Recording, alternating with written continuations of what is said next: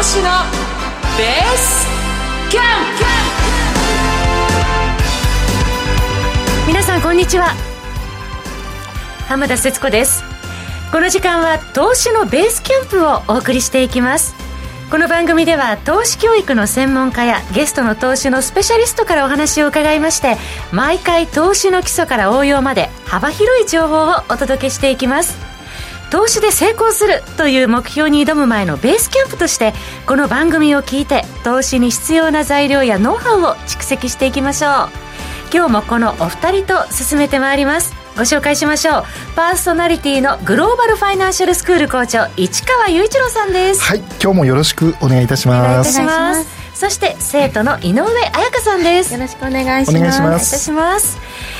さて今日は早速お知らせがあるんですけど、はい、市川校長、はい、インスタグラムを始められたそうですね。そうなんですよ。昨日から始めまして、はい、もうぜひ見てください。こんな形で出てますんでね。入ってます、はい、ね、皆さんにね、はい、あの投資情報をしっかりとお伝えしていこうと思って始めましたので、はい、ぜひ登録をいただければと思います、はい、定期的にねこれから発信されるっていうことなので、頑張ります。フォローしましょう。フォローさせていただきます。ぜひよろしくお願いします、はい、皆さんもぜひフォローしてくださいさて今日はですね番組の後半でフィスコアナリストの白畑レミさんをゲストにお迎えして東証の市場再編で注目される銘柄についてじっくりお話しいただきます、はい、どうぞお楽しみに。えそしてこの番組は YouTube でも同時配信しています。また番組ウェブサイトには今日の資料がダウンロードできるようになっていますのでお手元にご用意の上番組をお楽しみください。それでは番組を進めてまいりましょうこの番組はグローバルファイナンシャルスクールの制作協力でお送りします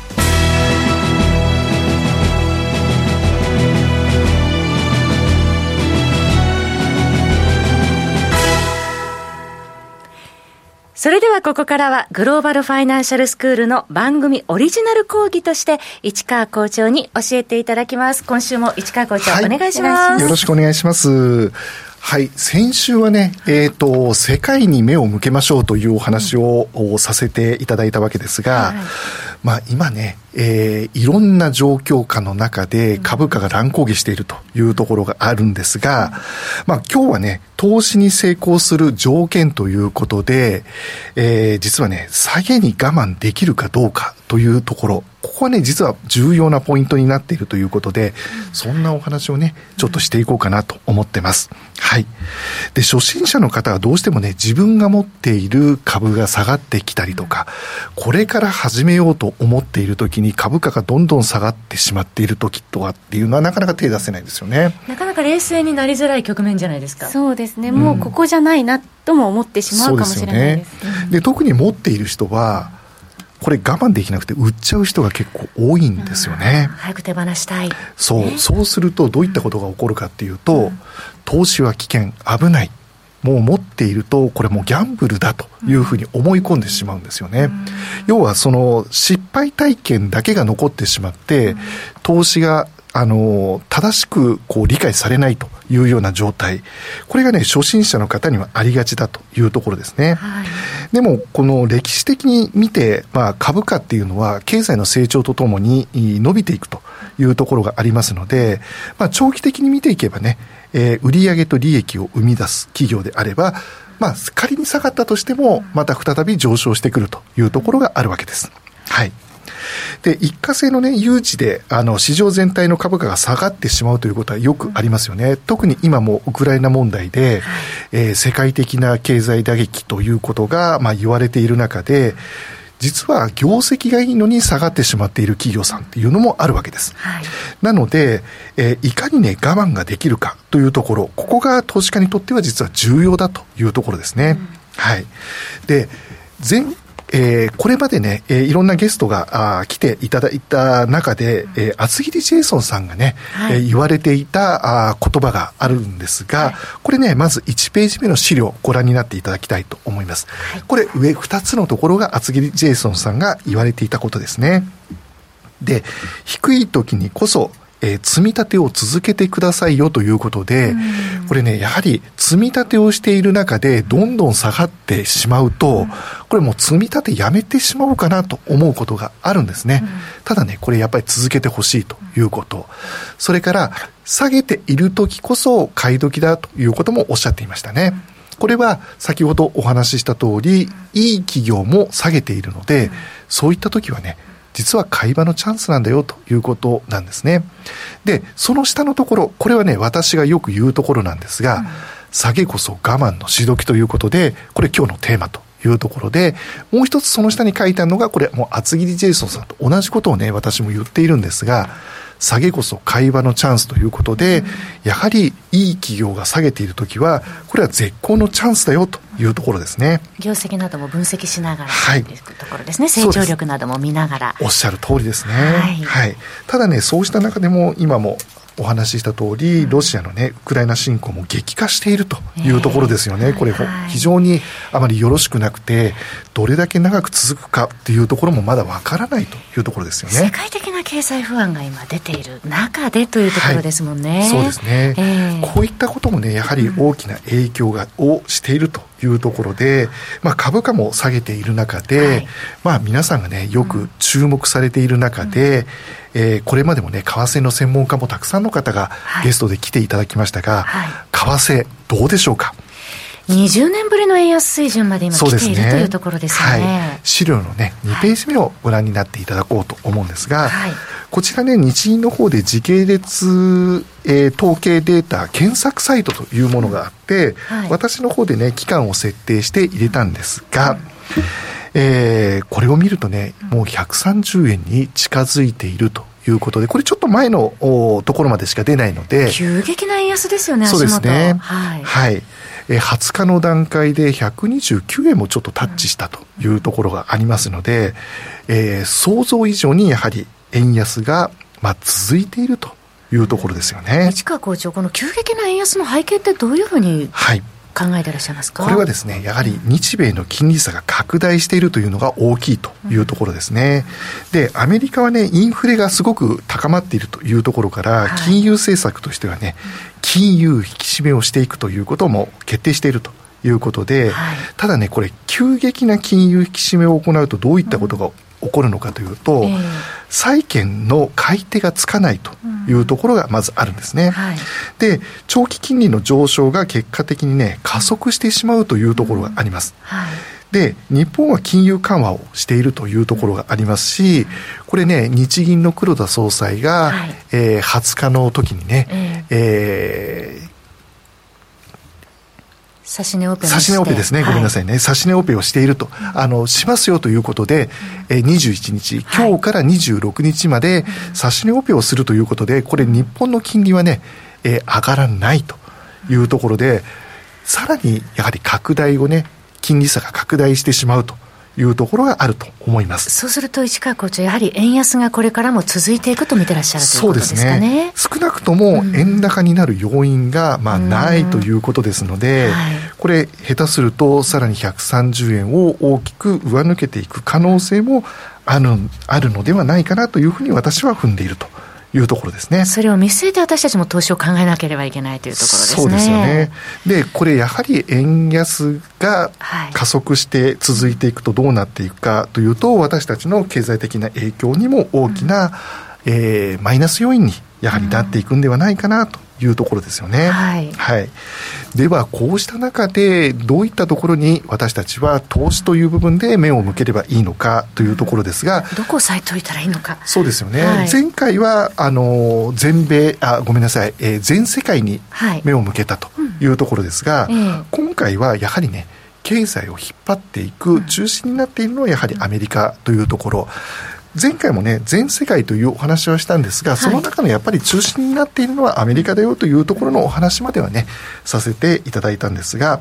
今日はね、アメリカのお話を中心にちょっとしていこうかなと思っております。やはり市川校長、アメリカの株式市場、アメリカ関連というのは外せないというふうに言った方がよろしいですかね。はい、ではね資料の3ページをね、ご覧になっていただこうと思います。はい、こちらの方はね、皆さんもご存知の、えー、アメリカのね、3つの指数というところですね。株はい、株価指数ですね。で、まず一番最初、ダウ工業株30種平均というところで、いわゆるニューヨークダウと言われているものですね。はい、えー、こちら、アメリカの有料な、えー、30社で構成されているということで、これね、もう、これまでもお話ししましたが、はい、井上さん覚えてますかね、はい、あのー、日本で上場しているすべての上場企業の時価総額をたったこの30社がね上回っている。そうなんですよね、ね、そこがねポイントでこんなね大きな企業なんだというところですよね、なのでやはり世界をね股にかけていると。世界を中心にやっぱりえー、有名な企業が多くなっているということで、これ最後にね、ちょっと皆さんにもお話ししようかなと思います。やっぱり日本よりもはるかにアメリカ巨大なマーケット、そうなんですよね。成長基盤があるってことなんですね、はい、日本のね、企業でもやはり世界でね、活躍している企業さんたくさんあるんですが、それよりもはるかに大きいというところですね。そして S&P500。これもね、有名な指数ということで、はい、え時価総額の大きい米国のね、え米国を代表する主要500社。有料企業で構成され、定期的に銘柄の見直しがされているということで、やはりこういった会社にアメリカのね、えー、方は就職をしたいという方もすごく多いんですよね。そしてその下、ナスダック総合指数というところで、これは主にハイテク企業や IT 関連企業などがね、えー、たくさん、えー、上場している新興企業が、まあ、占める割合が多いというところで、えー、世界的に見て新興企業向けの市場としては、うん、まあ、世界最大級になっていますよというところですね。はい、こういったアメリカの指数、有名なところが多いわけですが、えー、えー、実はね、こういったところに上場している企業、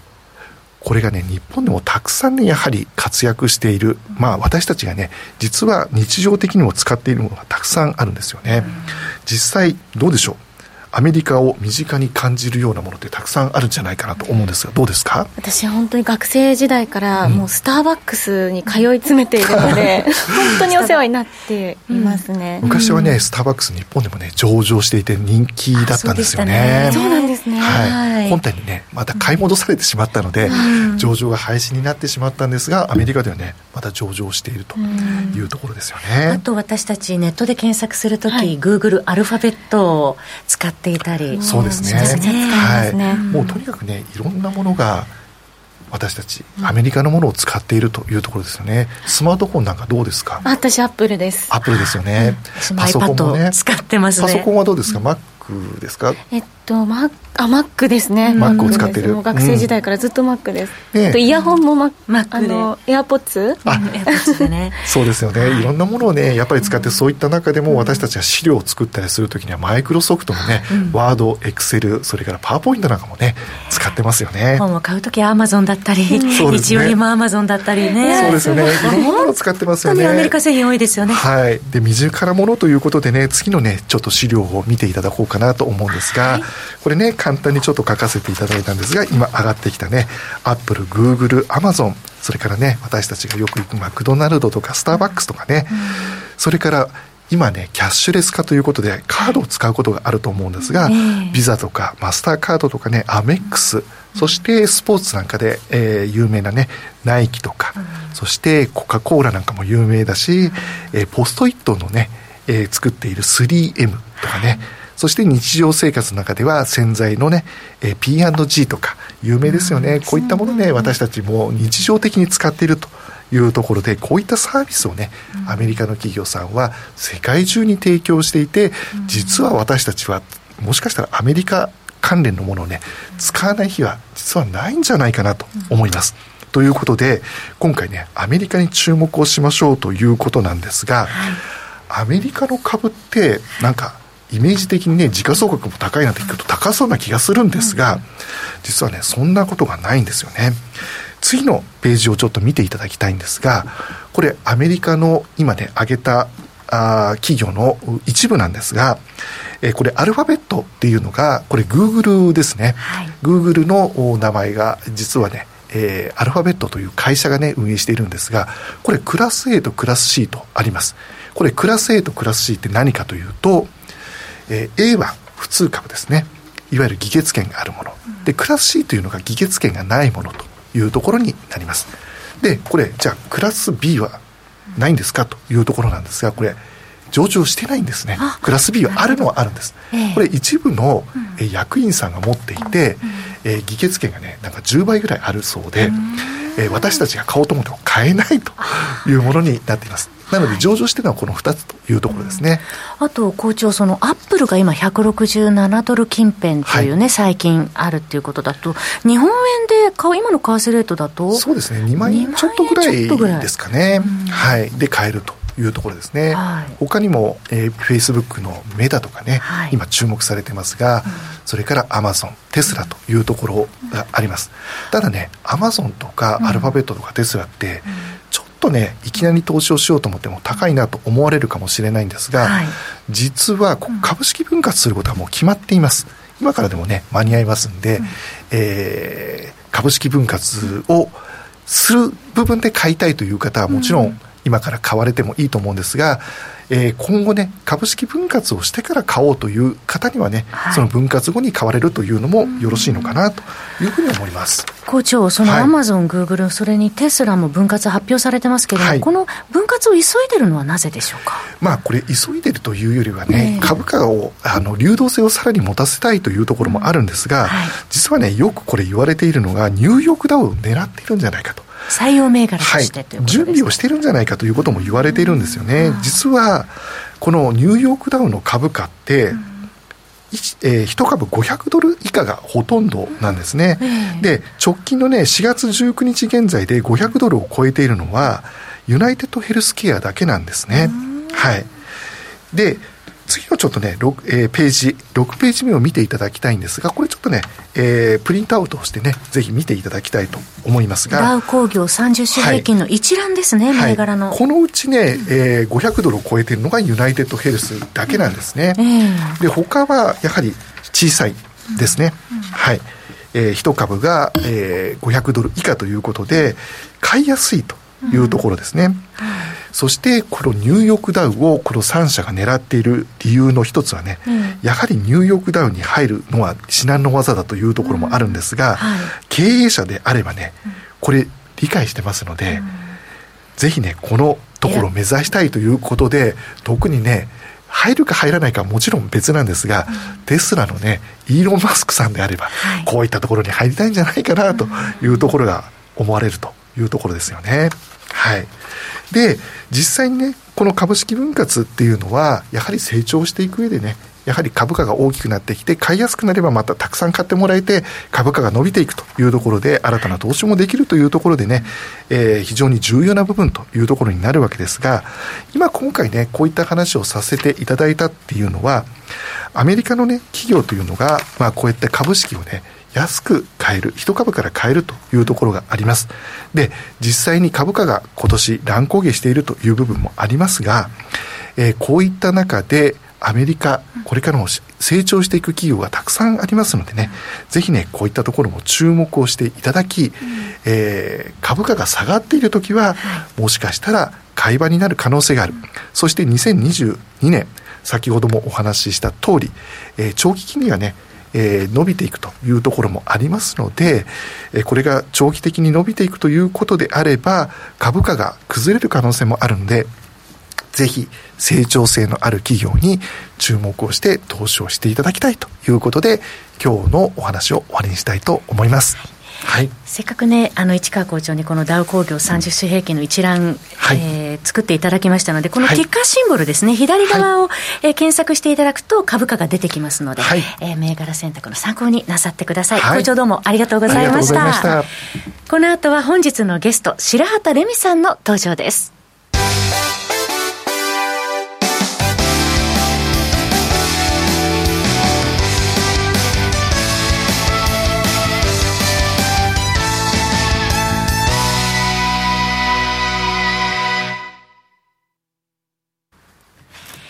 それでは本日のゲストの方をご紹介しましょう。フィスコアナリストの白畑レミさんです。白畑さん、こんにちは。よろしくお願いいたします。お願いします。まず、えー、白畑さんご紹介させていただきますけれども、アナリストとしてご活躍中です。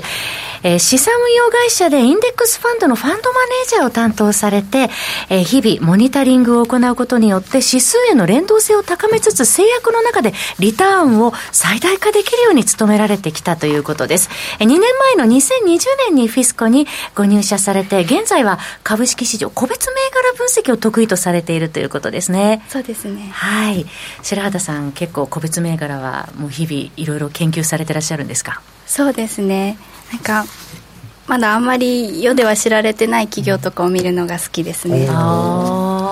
そういうところに醍醐味を見つけてらっしゃるということなんですね。今日は白畑さんには、えー、東証の市場再編、えー、で注目される銘柄についてじっくり伺っていきたいと思うんですけれども、まあ、今月4月4日から東証市場再編したということで、以前にも、えー、市川校長にもですね、はい、市場再編のポイントなどについてお話を伺ったんですけれども、えー、ここからは詳しく白畑さんにもですね、はい、東証の市場再編の、まあ、仕組みから、えー、注目されている銘柄伺っていきたいと思います。はい。はい、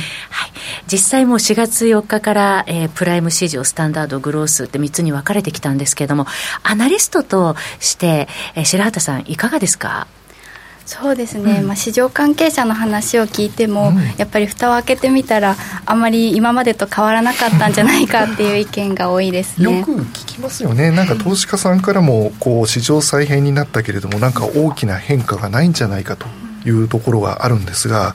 これね今後どういうふうにこう変わっていくのかなというところもちょっとぜひね注目をしていきたいなというふうに思ってます、はい、井上さんも実際番組ね担当されたりして、実感いかがですか？そうですね、あの東証一部上場って言ってたところ、うん、まあ、プライム市場にちょっと言い換えてるのかなって思っちゃうぐらい、うん、あまり変化を感じないですね、伝え手としてもそれほど変化を感じないということですが、はい、えー、今日白畑さんにはですね資料もご用意いただいていますので、はい、皆さん資料ダウンロードいただきながら白畑さんのお話お聞きいただければと思います、えー、では、えー、具体的にですね改めてそのプライム市場スタンダード市場グロース市場どのように、えー、変遷があったのかというところを白畑さんお願いします、はいと4月4日に市場区分が再編してから2週間経ったわけですけども、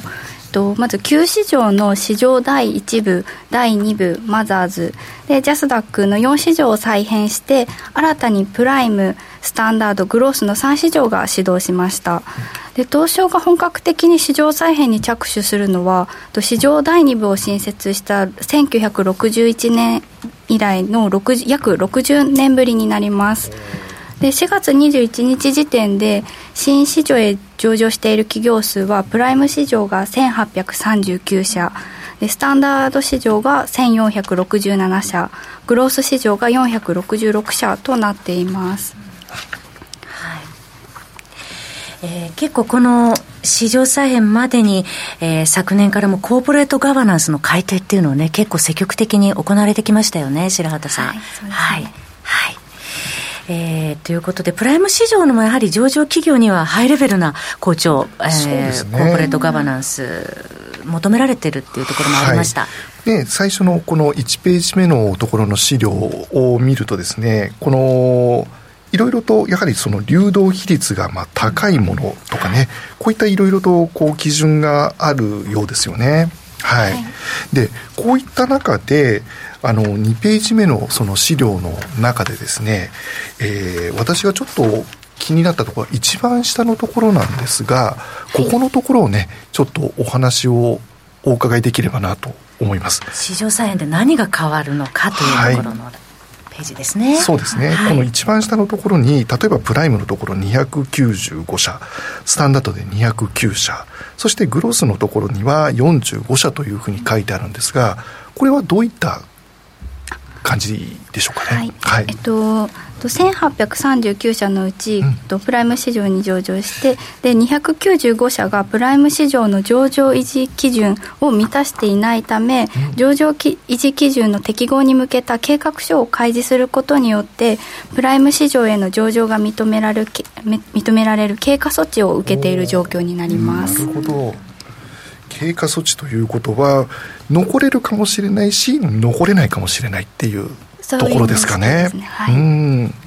何かの基準を満たしてないけれどもあの何年か猶予を与えてあげてるっていう認識なんですか？そうですね。ただ経過措置の適用期間っていうのが今のところ当面の間となっていて、はい、まあ、状況を見ながら今後何年かかるのか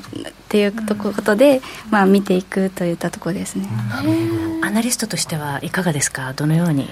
そうですね。見通されてますか？それこそその期間を決め設けたりさらに上場維持基準の、まあ、もっとハイレベルな維持とかあの規制をかけないと今までと何も変わらなかったんじゃないかってことになりかねないかなと思います。はいえー、ということでここまでね新しい、えー、市場再編の仕組みなどについて伺ってまいりましたけれども、えー、ここからはそのアナリストである白畑さんに伺っていきたいというところなんですが市場再編で、はい、えー、今後私たち、えー、投資家が株価上昇の期待ができる銘柄をどのように見つけていったらいいのかっていうところなんですがどのように考えたらいいでしょうか？とそれが3ページ目に書いてあるんですけども、はい、とまず大きく分けて3つございまして、うん、まず1つ目がプライム基準に達していないけどもと基準適合に向けた計画書を開示している企業になります。うん。とプライム上場維持基準を満たしていないものの経過措置でプライム市場に上場している企業というのは先ほどお話お話しした通り295社あります、はい、でこれらの企業は上場維持基準の適合に向けた計画書を提出して今現在取り組みを強化している段階になります、うん、で計画通りに達成できれば企業価値が向上して株価上昇にもつながる可能性があると見ています。で2つ目がプライムの上場維持を上場基準を満たしつつもスタンダードを自ら選択した企業になります、うんでプライム市場を選択するコストよりも商品開発に資金を投入する選択をしたり、うん、地方や国内中心に事業を展開している企業のため国内に注力するといったように手堅い選択をした企業というのは投資家からも好印象となっております。うん、で最後に3つ目なんですが業績が堅調で成長性のある企業でグロース市場というと分かりやすくて成長性を感じられる市場が誕生したことというのも再編のメリットと言えるかと思います。で曖昧だった市場のコンセプトが明確になったことでより分かりやすい市場となり本来の目的であった海外投資家からの資金流入も期待できるということがあります。やはりその今お話にあった海外投資家のね、あの視点をやっぱり集めたいっていうところありますよね。ね。はい、そこも大きいですし、あえてね、プライムを選ばずに、スタンダードを選んで、国内のね、えー、部分に注力をするっていうのもね、すごいいい選択なのかなとも思いますよね。はい。そうですね。今白畑さんにこの3つのポイントを挙げていただきました。井上さんはどのように感じました。そうですね。あの上場基準、うん、あの上場維持基準への適合計画を開示している、この数百社は、やっぱり企業努力っていうものをそれだけすると思うので、あの株主さんのあの個人投資家参加、これから株主になられる方の視線っていうのも、さらに集まるんじゃないかなと思います。はい、えー、それではねあのこの後延長配信で東証再編で注目される期待される銘柄について、えー、白畑さんに伺っていきたいと思います、えー、あっという間にお時間になりました、はい、えー、ここまではグローバルファイナンシャルスクール校長の市川雄一郎さん生徒の井上彩香さんそして本日のゲスト白畑レミさんでした。どうもありがとうございました。進行は浜田節子でした。ラジオをお聞きの皆様また来週お会いしましょうこの番組はグローバルファイナンシャルスクールの制作協力でお送りいたしました。